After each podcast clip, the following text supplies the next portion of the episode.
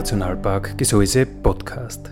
Der Podcast des einzigen Nationalparks der Steiermark.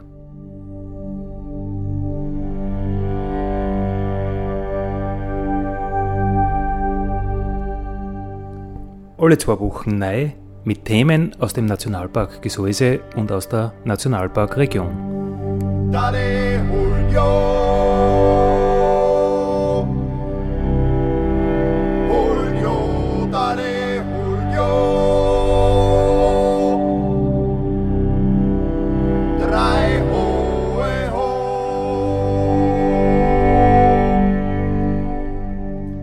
Schön, dass mit dabei seid beim Nationalpark Gesäuse Podcast. Andi Hollinger spricht. Unser heutiges Thema. Wir schauen ins Forstmuseum Silvanum und wir werden über eine neue Wanderausstellung äh, plaudern, nämlich über die Ausstellung Funde erzählen. Und bei mir zu Gast ist die Froni Frank vom Forstmuseum Silvanum in Großreifling. Grüß die Froni. Ja, grüß die Andi und grüß den Kolle da draußen. Und die Iris Egelseher vom Nationalpark Kalkalpen. Servus. Grüß dich, Andi. Danke, dass wir zu Gast sein dürfen heute bei den Nachbarn. Ja, danke, dass kommen seid. Ihr habt ja beide eine relativ weite Anreise. Äh, Froni Frank, äh, was gibt's dort äh, zu bestaunen? Seid dort das in Großreifling? Großreifling, ja nicht in Kleinreifling, sondern in Großreifling in der Steiermark. Ein Stückchen und dabei, wo die Salza in die Enns mündet. Und von der Geschichte her sind wir ja ganz ein wichtiger Ort und das haben wir auch heute noch und da sind wir stolz drauf. Warum so wichtig? Warum so wichtig? Weil das Salza da ja ganz ein extrem waldreiches Tal ist und das Holz, das hat man früher braucht, um die Holzkohlen zu erzeugen. Weil ohne unsere gute Holzkohlen, da hätte es in Eis nicht schlecht ausgeschaut. Da hätten sie kein Erz verhütten können. Und so war mir eigentlich ganz eine wichtige Zulieferindustrie, kann man sagen. In Großreifling. Und da gibt es dieses riesengroße Doppelhaus. Ein Doppelhaus, das stimmt nicht ganz. Es sind zwei große Häuser, zwei Kästen, zwei Getreidekästen, der alte Kosten und der neue Kosten. Und dem neuen Kosten, der stammt aus dem Jahr 1771 und da ist das Forstmuseum untergebracht. Das gibt es seit 1979, also wir sind auch schon ein wenig über 40 Jahre alt. Und ja, Gebäude selber gehören den österreichischen Bundesforsten und wir sind die Mieter, unser Museumsverein.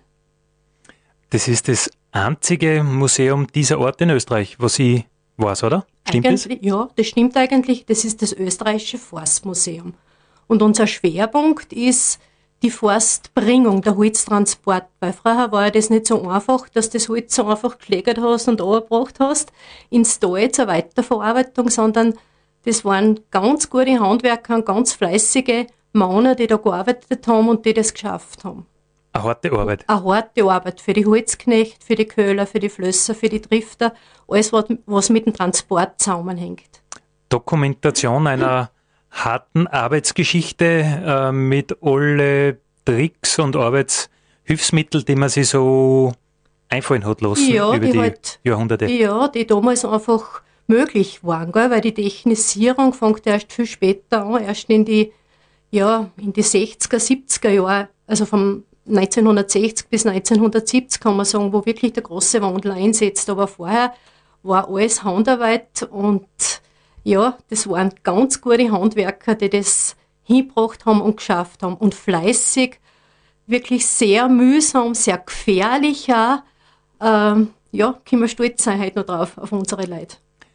Du sagst, im Neichenkosten ist das Museum. Was gibt es da zum Sehen? Ja, da muss man sich viel Zeit nehmen. Da muss man sich viel Zeit nehmen, weil wir haben vier Stockwerke Ausstellung und man sieht alles von der Geschichte der Forstwirtschaft bis zu den, die Entstehung des Waldes, äh, die Kohlholzwirtschaft, alle Werkzeuge, alle Bringungsmöglichkeiten, die Entwicklung eigentlich bis heute. Vom Wirtschaftswald kann man sagen, bis zum Nationalpark Gesäuse. Stimmt, weil wir haben ja äh, ganz oben ein kleines Kammerl, äh, wo unser 3D-Schau Die Zukunft ist wild läuft. Du sag, äh, wie geht's euch mit, mit Corona? Habt ihr Einschränkungen oder habt ihr offen oder wie sind eure Öffnungszeiten? Ja, wir haben offen, wir haben ein bisschen später aufgesperrt heuer, eben Corona-bedingt. Normal fangen wir am 1. Mai an und so haben wir erst Mitte Mai angefangen. Unsere Öffnungszeiten sind von Mittwoch bis Sonntag, jeden Tag von 10 Uhr durchgehend bis 17 Uhr. Und jetzt sind wir draufgekommen, wenn das Wetter schlecht ist und wenn es regnet, dann machen wir Montag und Dienstag auch auf. Okay. Das heißt, als Ausflugsziel, wenn es einmal zum Wandern nicht so tut, dann äh, verzichtet sie auf den Ruhetag? Da verzichten wir auf den Ruhetag und da freuen wir uns, wenn viele Leute kommen. Corona-bedingt ausgeweitete Öffnungszeiten. Das ist auch äh, selten, dass ein Museum das so äh, sagen kann, oder? Ja, was die hier sagen, also heim muss, wenn es schön ist und wir sagen, heim muss man, arbeiten muss man, wenn es schlecht ist. Gell? Okay, ist ja. So. ja, optimal, oder? Wenn man wenn man da äh, Personal genug hat und, und Leute, die, die das machen. Ich denke, der Museumsverein, äh, ich kenne nicht alle von euch, aber doch etliche Leute, die sich da einsetzen. Ich glaube, es hat personell gut aufgestellt. Personell, das klingt so nach Dienstverhältnis. In Wirklichkeit ist das ja ehrenamtliche Tätigkeit, oder? Es ist nicht nur ehrenamtliche Tätigkeit, aber es ist ein kleines Team und wir arbeiten gut zusammen. Jeder bemüht sich, jeder tut das, was er kann und so funktioniert es ganz gut. Aber wir könnten nur genug Leute brauchen, die was bei uns mitarbeiten. Also so ist es nicht, gell, dass, wir, dass wir ausgebucht sind. Okay, das heißt, alle, die uns hören und äh, im Großraum Großreifling äh, Zeit hätten, das Forstmuseum hätte eine sinnvolle Tätigkeit für euch. Äh, was muss man da tun? Man kann Führungen machen, selber aber einmal mitgehen, gut zuhören, sich dafür interessieren, für die Region interessieren, weil das gehört immer zu einer Führung dazu.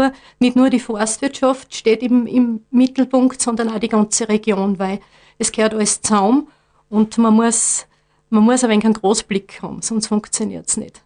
Die Sendung vom Nationalpark Gesäuse. Und ihr wisst eh, sagt's einfach niemals, niemals Naturpark Gesäuse zu uns. Ganz schlimm. Wisst ihr wieso? weil, das ist ein großer Unterschied. Ein Nationalpark, der lässt Wildnis entstehen, der hat eine, eine große Fläche gepachtet oder gekauft oder besitzt, besitzt die und macht Wildnis. Da darf einfach die Natur tun, was sie will. Ein Naturpark im Gegensatz dazu, der macht eine wichtige Aufgabe, aber ganz was anderes. Der schaut, dass die Kulturlandschaft erhalten bleibt. So das, was der Mensch über Jahrhunderte gemacht hat, äh, das soll durch sanftes Nutzen erhalten bleiben.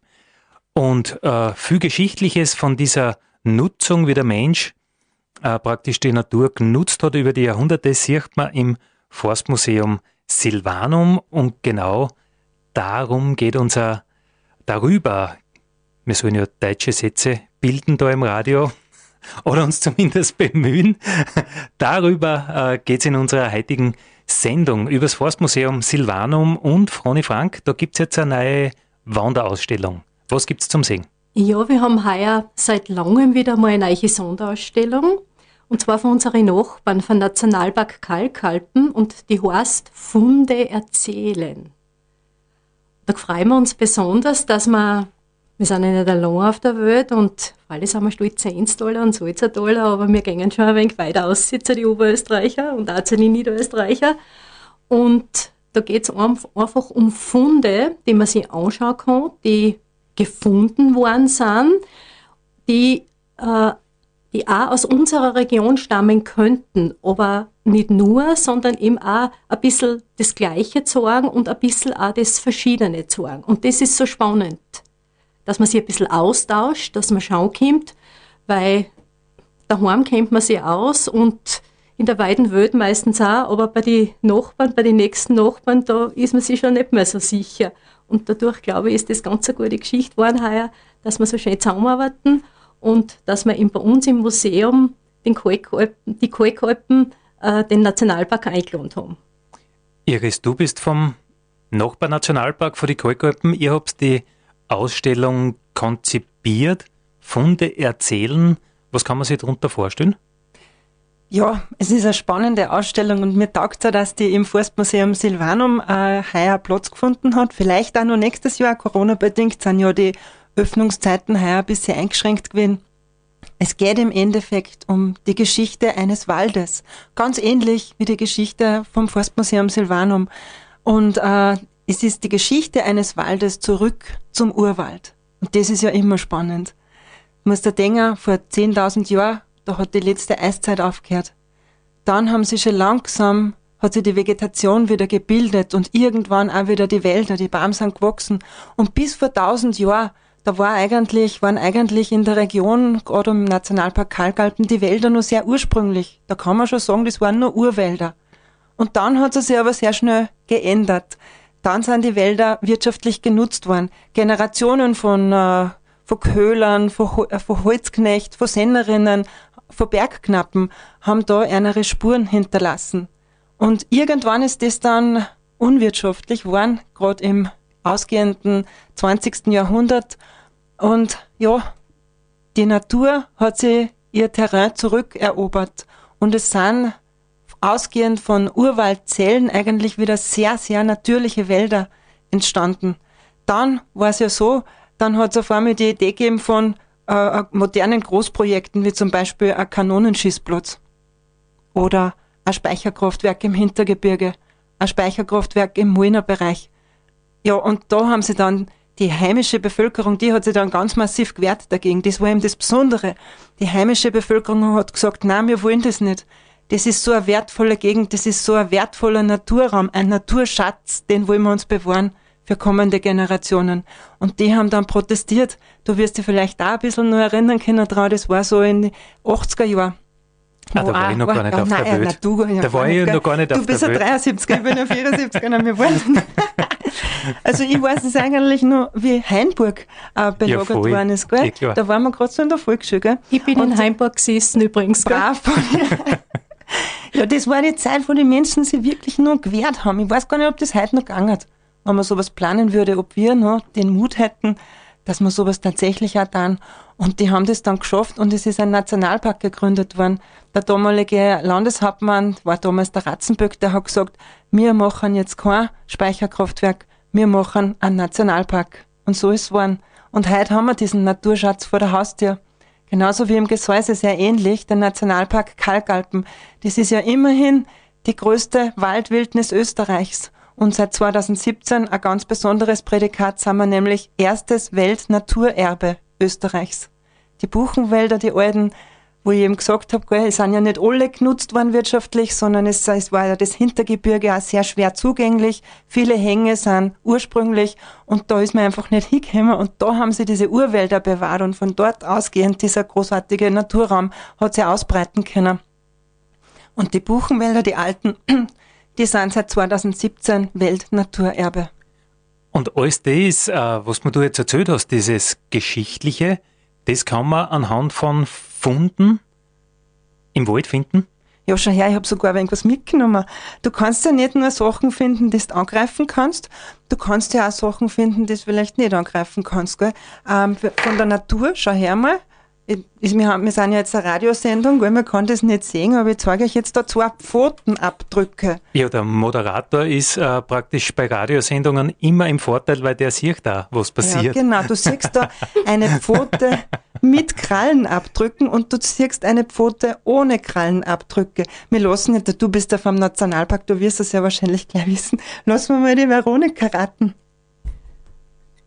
Ja, ich sage jetzt einmal also Schwein ist keins. Na, und das eine wird vielleicht eher in Richtung Katzel gehen, nur ein wenig größer. Vielleicht ein Luchs? Nein, nur größer. Also Luchs trifft es ganz genau. Gell? Das ist der Abdruck von einer Luchspfote.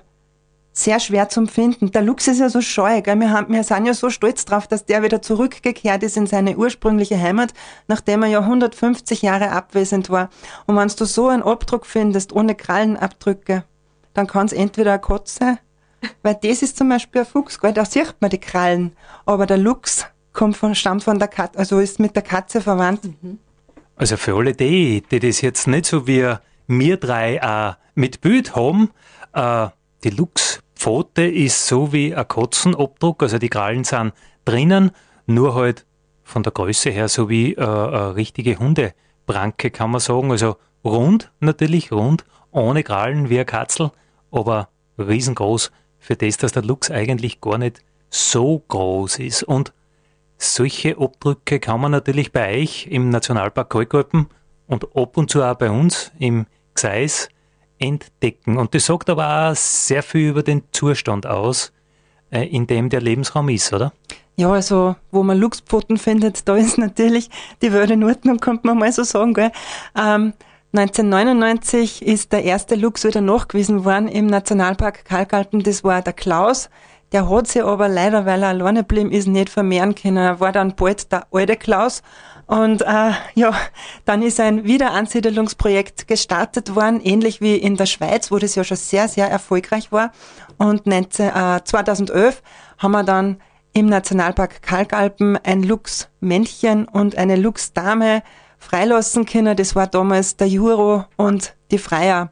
Und ein Jahr später, im Frühling 2012, hat es den ersten Luchsnachwuchs nach 150 Jahren gegeben. Drei Babys sind auf die Welt gekommen. Ja, und seitdem ähm, sind nur ein paar freigelassen worden. Momentan ist es so, dass es circa sechs Luchse im Gebiet gibt. Leider hat es auch eine Wilderei gegeben. Jetzt haben wir eher weniger, also es mangelt ein bisschen an Luchsmännchen. Aber ja, wir sind zuversichtlich, dass vielleicht wieder einmal ein Lux, eine Luchsfreilassung gibt und dass sie die Population, die einzige da in Österreich, halten kann.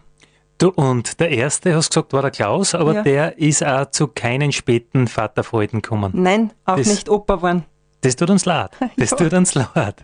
Im Nationalpark Radio, ihr müsst euch vorstellen, wir haben da in Lierzen äh, ein super schönes Studio und das hat ein Fenster aus zum Vorraum, also man sieht, was auch vor dem Studio passiert und da, zwei, da sind zwei Menschen, die haben nur zur Gaudi. Iris, was hat's mit den zwei Menschen? Die gehören zu dir. Ja, die habe ich mitgenommen. Das sind die Romy und die Julia. Die Romy ist meine siebenjährige Tochter und die Julia mein Patenkind, auch sieben. Hallo! Und die sind mit der, äh, also Musikauswahl, optisch hat es zumindest so ausgeschaut, die sind mit der Musikauswahl zufrieden. Kid Rock hat ihnen gefallen, gell? Das hat man gesehen. Schon, ja. Froni, wir plaudern über diese Sonderausstellung Funde erzählen, die jetzt gerade bei euch im, im, im Silvanum zum Sehen ist. Wo habt ihr überhaupt Platz für eine Sonderausstellung? Ihr seid zwar ein riesengroßes Haus, aber es war eigentlich alles voll, wie ich das letzte Mal dort war. Ja, es ist noch immer alles voll, aber wir haben im dritten Obergeschoss haben wir Platz gemacht ein bisschen, eh, wo das Nationalpark-Kino auch ist. Und da ich wollte gerade sagen, ja. da sind ja wir, habt ihr uns rausgeschmissen. Nein, es hat eh noch voll drinnen, macht da keine Sorgen. voll neben uns, gell, neben den Nachbarn. Ja, ja das, das ist Nachbarn. natürlich super. In der Ausstellung auch. So schaut es aus, genau. Nein, wir haben eben im dritten Obergeschoss, Ober, Obergeschoss einen schönen Platz gefunden und haben die Ausstellung aufgebaut. Das heißt, wir haben zusammengeholfen engere Leute vom Nationalpark Kalkalpen sind gekommen und von unserem Museumsverein haben wir zusammengeholfen, weil es war nicht so einfach. Wir müssen zum Teil die schweren Exponate, Eisen, Bauxit, Steine, alles aufschleppen und das war nicht so ohne. Aber es ist uns gut gelungen, weil wir sind alle stark und ich glaube, es ist auch sehr gut aufgebaut. Es ist für die Kinder was dabei, es ist für die Erwachsenen was dabei. Man kann lesen, man kann schauen, man kann greifen. Und das ist ganz wichtig, begreifen. Ja, ich sehe schon das Angreifen, das, das, das Haptische, das ist für euch ganz was Wichtiges. Iris, du hast da zwei Trimmer auch mitgenommen. Äh, beides kenne ich. Das eine ist eine Aludosen und das andere ist ein Stein. Ja, ein brauner Stein. Was könnte das sein? Hä? Du hast das schon gesagt, Veronika, Bauxit ist das. Und was hat der jetzt mit der Aludosen zu tun? Es ist so, dass äh, im Nationalpark Kalkalpen ähm, von 1919 an Bauxit abgebaut worden ist, und zwar in Weißwasser. Und aus dem Bauxit, das ist ja das Ausgangsmaterial, das Rohmaterial, wo man dann Aluminium herstellt. Und wenn man heute so einen braunen Stein findet, ja, dann ist das einfach auch ein Fund aus der damaligen Zeit, beziehungsweise da, da hat sich was angespielt, da haben ungefähr 1000 Leute an der, an derer Produktion waren da, waren da ansässig im heutigen Nationalpark im Weißwasser drinnen. Und die, und die Materialseinbau nach Unterlasser, das war, das war ja ganz lange mit über 13 Kilometer. Da können wir mit dem steirischen Erzberg gar nicht mithalten und mit dem Erz, gell? Und beides findet man im Wald, sowohl die Aludosen als auch den Stein. Naja, die Aludosen sollte man bestenfalls nicht finden und wenn man es findet, dann darf man es bitte mitnehmen. Okay, es ist nicht alles geschützt im Nationalpark Kalkalpen. Nein, sowas, sowas darf man gern mitnehmen und artgerecht entsorgen. Ja, wie, wie ist die artgerechte äh, Haltung von, von Aludosen zum Recycling, oder? Auf jeden in, Fall. In Göbenshoek ja, genau, eine. genau. Nein, aber ich muss sagen, im Großen und Ganzen, also die Leute, die bei uns im Nationalpark unterwegs sind, sind sowieso ordentliche Leute. Das wird bei euch genauso sein im Gesäuse, nehme ich an. Du, bei uns, da macht äh, eigentlich die Landschaft ganz viel Besucherlenkung. Die Landschaft macht einfach so einen, so einen Widerstand. Da kann nicht jeder überall einmal dumm. Und das erleichtert uns ganz, ganz viel. Gell? Also, ich denke mir immer, wenn du reinfährst nach Jansbach und du schaust rechts und links in diese Dolomit, äh, äh, ganz wild verkasteten Gegenden in die Zwischenmeier und du siehst den einen Turm und den anderen Turm und dort der Spitzel und du denkst dir, wahrscheinlich ist da noch nie ein Mensch oben gestanden, äh, weil du da einfach nicht hinkommst, weil es so brüchig ist, weil es so wild ist. Also bei uns im Gseis haben wir echt den Vorteil, dass ganz viele Bereiche, große Flächen einfach der Natur vorbehalten sind, weil der Mensch einfach sich viel fürcht, wenn alles so brüchig ist. Und ganz oben kommt wieder der perfekte Föß zum Klettern, wo natürlich der Mensch gern hingeht, wo er gern äh, seine Zeit verbringt als Kletterer, aber da musst natürlich 1000 Höhenmeter zusteigen und das minimiert natürlich die großen Massen auch wieder, weil ja jeder ist nicht so fit und jedem gefällt das nicht. Ja, der Nationalpark Kalkalpen bei uns geht es nicht ganz so steil her. Gell? Das ist ein bisschen gemäßigter. Unser höchster Berg ist der Hohe Nuck mit 1963 Meter, also fast ein 2000er. Und wir haben auch, die Leute kommen ja daher zum Naturerleben, Almen genießen und Wildnis spüren. Äh, ja, die wollen wandern gehen, die wollen Radl fahren. Und jetzt komme ich auf ein Thema und zwar, am besten kann man das natürlich mit unseren Ranger machen. Nicht? Die sind alle zertifiziert. Und was steht denn jetzt vor der Tür? Jetzt haben wir gerade August. Jetzt steht dann bald im September oder Ende September die Hirschprumpft vor der Tür. Wird nicht mehr lang dauern. Gell? Jetzt sind wir noch mitten im Sommer, aber bald werden wir schon die ersten Atemzüge äh, vom Herbst spüren in der Luft. Und ja, dann wird's laut im Wald und dann gibt's die Hirschprumpf zu beobachten. Das ist im Bodengraben bei uns ein Spektakel und das kann man eben mit, mit geführten Touren erleben. Wildnis, hast du gesagt, ist natürlich für jeden Nationalpark immer ein ganz ein großes Thema. Kann man das bei euch äh, den Sommer noch erleben? Habt ihr noch Plätze frei in einem Camp zum Beispiel oder bei einer Führung? Ja, äh, wir haben im im Hingsbossgebiet des Nationalpark Wildniscamp. Und da findet von 21. bis 23. August das Familiencamp Abenteuerwald statt. Ich werde selber wieder mit der Rome dabei sein. Das taugt mir einfach total. Da bin ich schon seit, ja, schon den dritten Sommer dabei. Das sind, das sind einfach drei abenteuerliche Tage. Das Klasse ist, gell, da sind zwei Ranger dabei, diesmal die Erne Kirchweger und der Heimo Emmersdorfer.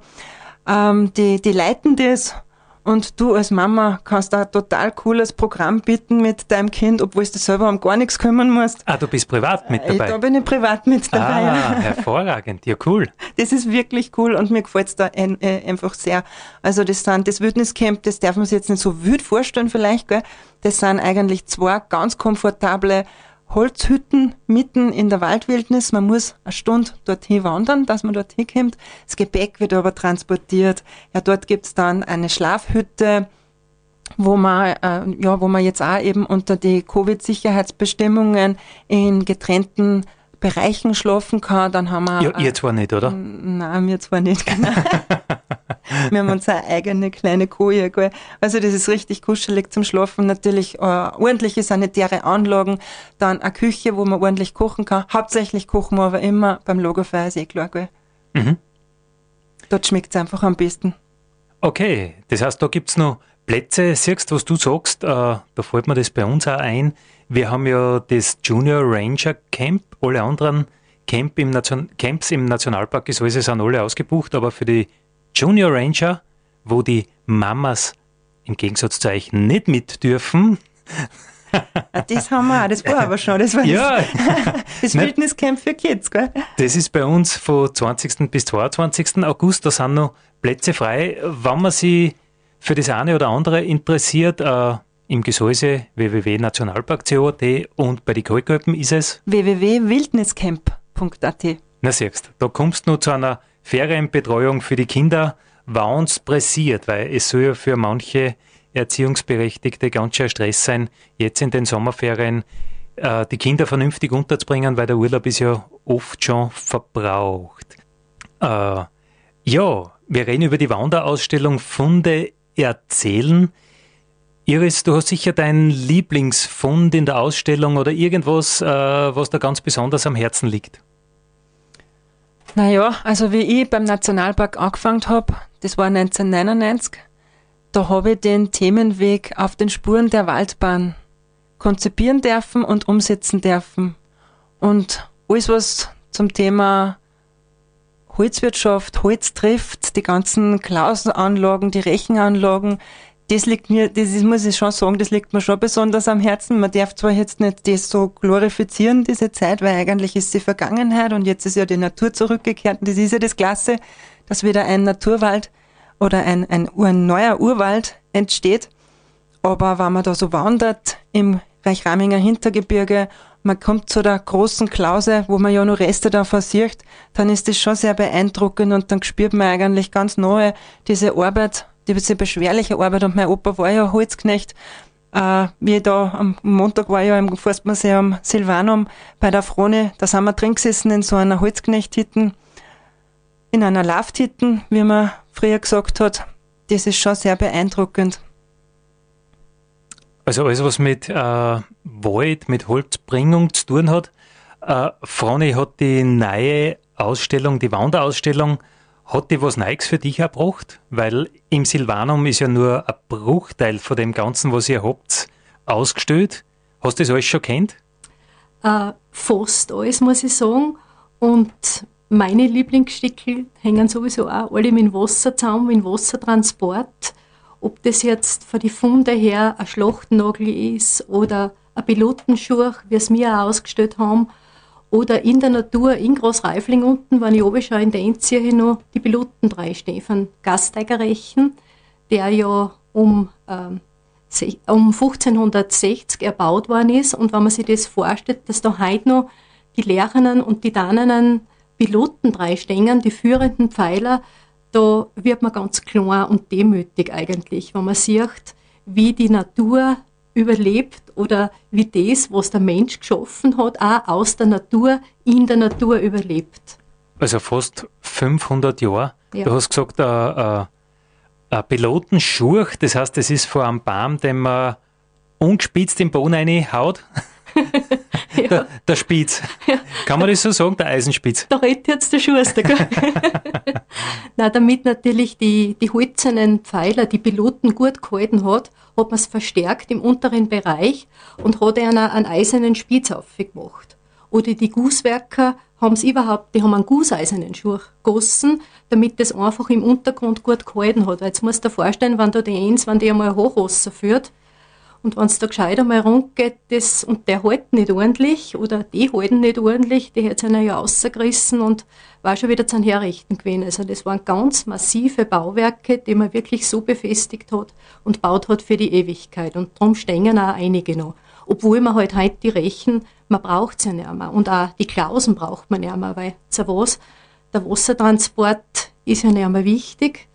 Äh, die Straßen sind gebaut worden, die Kraftwerke sind gebaut worden auch, speziell an der 1 und ähm, es hat sich alles mehr oder weniger auf die Straße verlagert, der Transport.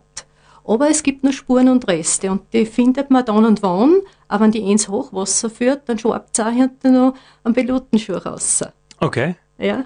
Ganz interessant ist auch im Nationalpark Kalkalpen im Hintergebirge drinnen der Triftsteig. Weißt mhm. du sagst, gut, da kann man noch auf den Spuren wandern. Das ist ein, ein einfacher Klettersteig, wo man durch die große Schlucht wandern kann. Früher haben dort äh, die Flötzer das Holz begleitet und befreit, wenn es sich irgendwo verklaust hat. Und heute äh, ist es eine, eine unheimlich eindrucksvolle Landschaft, wo man, wo man durchwandert und durchklettert. Äh, ja, das Hintergebirge war das ja das am besten ausgebaute Triftgebiet eigentlich für ganz Österreich. Und weil du zuerst gerade aufs Alter zu reden geworden bist, mhm. ähm, gleichzeitig steht im Hintergebirge die älteste Buche vom ganzen Alpenraum mhm. mit über, also mit annähernd 550 Jahren. Das ist auch was Besonderes, gell? dass wir da im, im Nationalpark Kalkalpen die älteste Buche haben. Drum ja auch wieder Weltnaturerbe, mhm. alte mhm. Buchenwälder. Ja, mit dem Driftsteig, da können wir auch mithalten. In der Notklamm, in, der Gams drinnen, ist auch der alte Driftsteig wieder hergerichtet worden und wunderbar begehbar, einfach mit Steiganlagen, gut gesichert natürlich. Früher wird es da ein wenig anders ausgeschaut haben, wenn es da mit einer Fletzerhagel oder mit den Drifthagel nebengegangen sind und probiert haben, ebenso wie du gesagt hast, die Knöpfe in die, vom Holz wieder aufzulösen. Aber heute sind wir auf der sicheren Seite und können wandern und das alles und uns das vorstellen und froh sein, dass wir das nicht mehr so da arbeiten müssen. Funde erzählen hast die Wanderausstellung, die jetzt gerade im Silvanum äh, zu besichtigen ist. Äh, wie lange noch, Froni? Ja, wir sind einmal überlegen, weil eventuell verlängern wir auf 2021 es wird gut passen, sie gefällt uns gut, sie wird gut angenommen und Corona-bedingt hoffen wir natürlich auf Gruppen wieder nächstes Jahr, weil die haben alle absagen müssen und könnte nächstes Jahr noch passen und die Iris, glaube ich, ist auch dafür. Gell? Oh, das war schon fest, gell? Ja.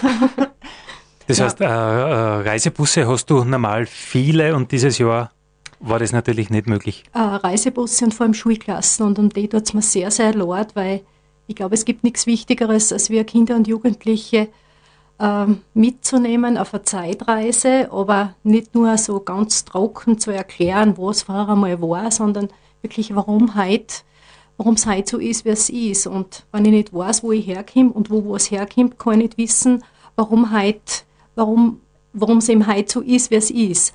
Und da haben wir einige ganz liebe Projekte ausgearbeitet, mit, zusammen mit der Waldpädagogik ähm, und eben jetzt da in der Ausstellung Funde erzählen, wo man wirklich die Kinder aktiv einladet, ähm, Natur und Kultur kennenzulernen. Und ich glaube, das ist auch das Wichtige, dass man Natur und Kultur vermittelt. Das heißt, Iris, äh, das war auch durchaus für Kinder was, diese Wanderausstellung. Ja, auf jeden Fall. Also da haben wir uns jetzt bemüht, also ob das jetzt Familien sind oder Schulgruppen. Wir haben zum Beispiel ein Suchspiel für Adleraugen entwickelt. Da geht man einfach durch die Ausstellung und muss dann Buchstaben finden. Äh, anhand von, äh, muss man ganz genau schauen und, und gesuchte Bildausschnitte finden und dann ergibt es halt ein Lösungswort. Oder wir haben das 1, 2, 3 Spiel, ein Tierspurensuchspiel und äh, ja, und ein Quiz, ein Rätselquiz für schon etwas ältere Schülerinnen und Schüler. Und wer jetzt am Guster gekommen ist, die Wanderausstellung, die kommt man, wenn es die Froni dann einmal wieder auslässt. Äh, falls es auslässt. Falls die Froni jemals wieder hergabert, kommt man auch äh, sich interessieren dafür, oder? Ja, wenn sich wer interessiert dafür, 100 Quadratmeter zur Verfügung hat, ein bisschen Strom, dann kann man das sehr gerne buchen bei uns im Nationalpark Kalkalpen auf der Homepage www kalkalpen.at findet man alle Details dazu. Wie gesagt, 100 Quadratmeter braucht man und es fallen auch keine Kosten an. Wir kommen, liefern an, bauen auf. Also das glaube ich eine ganz tolle Sache und zwar, äh, weil es wirklich sehr, sehr schöne, äh, optisch recht schöne Elemente sind. Mhm.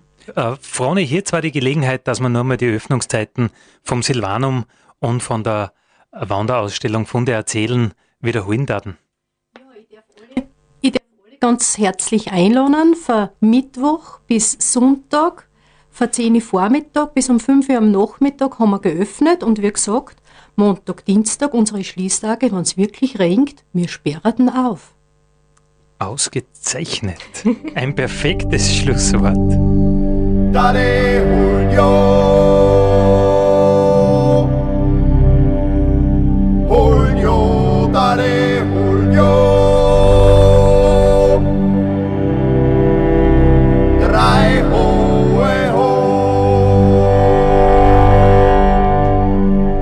Das war der Nationalpark Gesäuse Podcast für heute.